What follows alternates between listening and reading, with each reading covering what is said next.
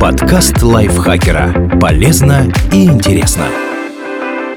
Всем привет! Вы слушаете подкаст лайфхакера. Короткие лекции о продуктивности, мотивации, отношениях, здоровье, обо всем, что делает вашу жизнь легче и проще. Меня зовут Михаил Вольных, и сегодня я расскажу вам о пяти псевдоисторических концепциях, которые вызывают возмущение у ученых.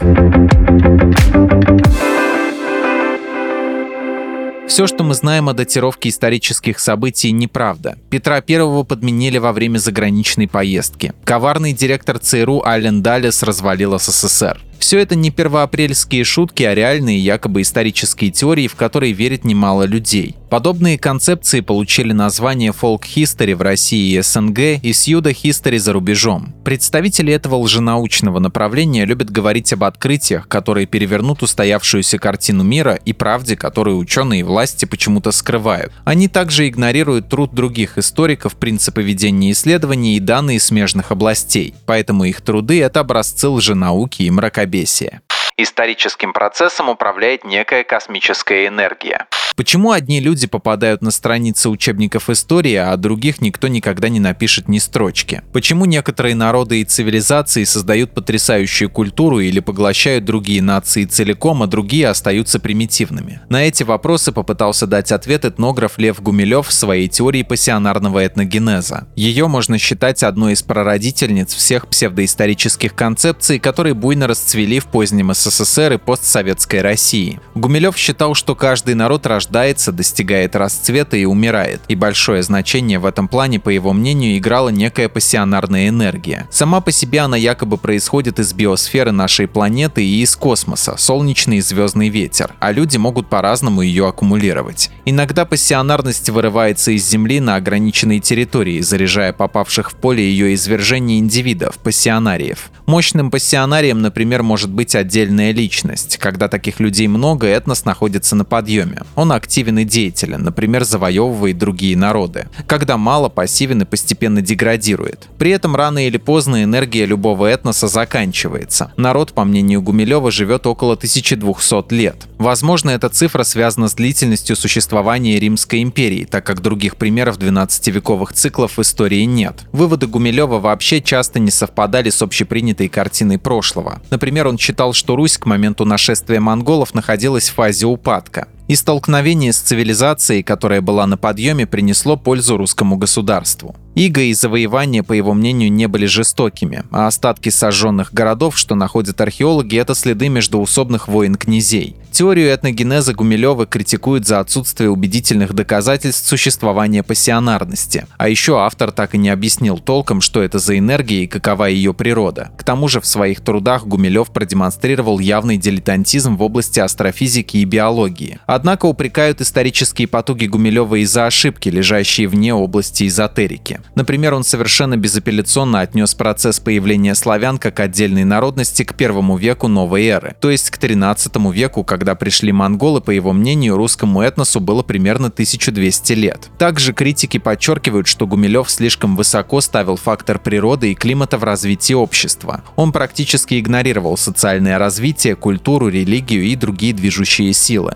Кроме того, Лев Николаевич использовал в своих работах только те исторические источники и научные труды, которые подтверждали, а не опровергали его теорию. При этом он иногда впадал в очевидные противоречия. Например, говорил, что монгольского завоевания не было, но при этом упоминал несколько пострадавших городов. Также он прохладно относился к открытиям археологов. Ну и не стоит забывать, что некоторые факты автор пассионарной теории просто выдумал. Например, что монголы участвовали в ледовом побоище.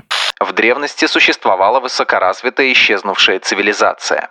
Одними из самых древних считаются египетская и шумерская цивилизации, однако псевдоисторики уверяют, что это не так и находят доисторические культуры, например, Лемурию, затонувшую в Индийском океане, и Атлантиду. Изначально о существовании континента Лемурии заговорили биологи в 19 веке. Они пытались понять, как лемуры из Мадагаскара попали в Африку и Индию. Конец этим предположениям положила теория движения литосферных плит. Благодаря ей стало понятно, что все они раньше были частью единого материка языка. Однако еще в 1870 году биолог Эрнст Гекель выдвинул теорию, что Лемурия была прародиной не только глазастых приматов, но и человечества вообще. Она быстро стала популярной среди оккультистов. В частности, они утверждали, что лемурийцев создало внеземное существо Ману, которое привезло обезьян с других планет, желая ускорить эволюцию на Земле. Произошло это якобы еще во времена динозавров. Жители Венеры научили лемурийцев добывать огонь, заниматься сельским хозяйством и ремеслами. Постепенно Лемурия стала уходить под воду, а лемурийцев на Земле сменила более развитая раса атлантов. Впрочем, те тоже утонули. Известно же об этом стало из снизошедшего откровения. Другой древней цивилизацией, по мнению фолк-историка, гения мировой нетрадиционной медицины, астролога, психолога, культуролога и экстрасенса Виктора Кандыбы стали орусы. Это были тонкотелые, напоминавшие змеи люди, от которых произошли современные полнотелые жители Земли. Орусы якобы вели свое происхождение от первого бога человека Ория и появились больше 18 миллионов лет назад. Русские, по мнению Кандыбы, это потомки ариан, которые основали свой первый город в долине реки Тигр. Он затонул 36 тысяч лет назад. Автор теории считает, что все свидетельства тысяч лет русской истории уничтожены династией Романовых, а исторические источники сфальсифицированы. Еще одну концепцию потерянных цивилизаций предложил британский писатель Грэм Хэнкок в книге «Следы богов» 1995 года. Он также считает, что рисунки богов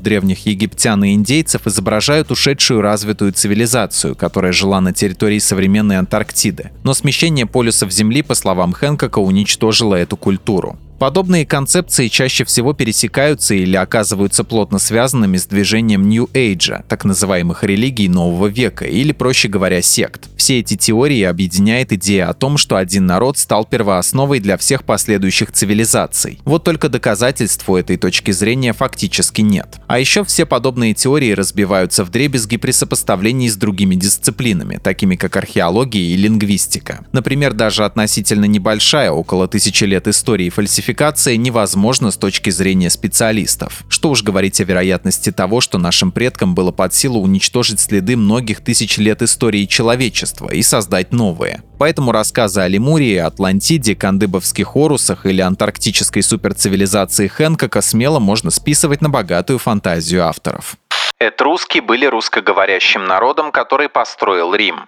Значительный пласт псевдоисторических теорий в России связан с неоязычеством и национализмом. Сторонники таких концепций всячески стремятся удлинить историю славян и идеализируют дохристианскую Русь. Они находят, создают памятники этой эпохи вроде поддельной Велесовой книги. Псевдоисторики-неоязычники, так же как и сторонники существования доисторических цивилизаций, часто связаны с сектами. На этом фоне своей оригинальностью выделяется концепция философа Валерия Чудинова, который одно время даже занимал должность в президиуме РАН. Он обнаружил славянскую разгадку этрусской письменности. Якобы название этого народа буквально переводится как «это русские». Этрусские — это древняя народность, населявшая территорию современной Тосканы. Считается, что эта цивилизация оказала большое культурное влияние на древних римлян. Язык этрусков до сих пор не расшифрован, и его происхождение остается предметом споров. Чудинов утверждает, что этрусков в Италию послала Москва, чтобы те основали Рим. Выбор названия псевдоисторик описывает не менее экстравагантно. Дескать, этруски хоть и разговаривали по-русски, но писали справа налево, и на самом деле Рим — это мир. Это, в общем, неудивительно, так как Валерий Чудинов вообще считает, что для неолита позднего каменного века, около около 10-3 тысяч лет до новой эры, других народов не существовало. В 90-е годы концепция Чудинова была популярна среди членов ЛДПР в газетах, которые писали, что русские, этрусские, заселили Европу задолго до появления Римской империи. Само же античное государство было основано на русской культуре. И вообще наши предки первыми научились строить морские корабли и открыли Америку. К трудам историков-предшественников Чудинов относится скептически. Он заявляет, что все достоверные свидетельства были уничтожены европейцами к XIX веку. Кроме того, как и многие его собратья по псевдоисторическому цеху, он считает данные археологии необъективными. Русский же у Чудинова это единый язык Европы, да и вообще всего мира.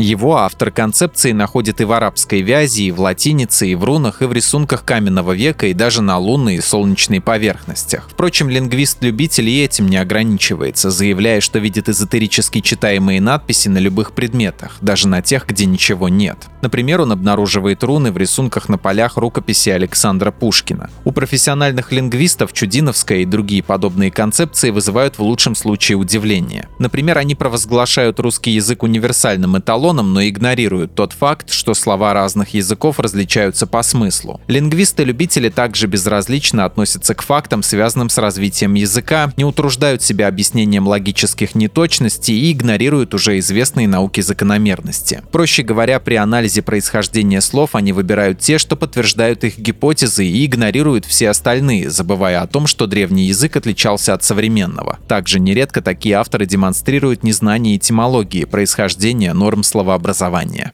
На территории России существовала Великая Тартария в XVIII веке, уничтоженная ядерной войной. На опусы Чудинова и Кандыбы похожа работа Николая Левашова, целителя и сектанта, который собирался стать президентом России и писал экстремистские книги. По его мнению, некогда на территории России существовала огромная империя Тартария. Ее якобы населяли славяно-арии, тысячи лет сражавшиеся с Китаем в войне волхвов. Претерпев множество катастроф, таких как насильственная христианизация и гражданские войны, в 18 веке эта ведическая империя была уничтожена атомным оружием. Левашов приводит данные о том, что в начале 19 века случился аномально холодный 1816 год, год без лета. Это якобы была такая ядерная зима. Вся аргументация сторонников гипотезы о Тартарии сводится к тому, что на некоторых исторических картах так называлась огромная территория, в которую иногда включали и Россию. Также в качестве свидетельства ядерной атаки они приводят сведения об исчезновении лесов. На самом деле Тартарией долгое время называли область Центральной и Средней Азии, а не какую-то конкретную страну. В нее включали все территории и народы, которые хоть как-то были связаны с еще домонгольским племенем татар. Постепенно это ошибочное название было отброшено, а Тартария исчезла с карт. Аномальный же холод 1816 года был связан с извержением вулкана Тамбора в Индонезии, а леса в России относительно молоды из-за сельского хозяйства. Все потрясения в России в 20 веке – дело западных спецслужб. Несмотря на то, что история 20 века хорошо задокументирована, находятся те, кто пытается переписать и ее. Например, Николай Стариков. Он уверен, что все антиправительственные выступления в России от восстания декабристов 1825 года до наших дней – дело рук иностранной разведки. Так, революции 1917 года мы якобы обязаны британцам. Те вроде как не хотели, чтобы российская армия разбила Турцию в Первой мировой войне и захватила проливы Босфор и Дарданеллы. То есть превратилась в гегемона европейской политики. Большевиков же Стариков объявляет не немецкими, а английскими шпионами. Историки критикуют Старикова за использование неподтвержденных сведений, избирательный подбор фактов и банальное незнание исторического контекста описываемых событий. В 2019 году труды Николая Старикова дошли до финала антипремии «Врал». Наивно полагать, что какие-то внешние силы могут в довольно короткий период спровоцировать революцию. Если говорить о том же 1917 годе, стоит вспомнить, что все началось не с Октябрьской, а с Февральской революции. Хотя и та, и другая произошли не вопреки ходу исторического процесса. Февральская революция не случилась бы без просчетов кабинета Николая II на фронте и в тылу, вызвавших народное недовольство. А события октября 1917 года во многом были определены слабостью Временного правительства, сменившего монархию. Помимо этого, свою роль сыграло огромное количество других факторов.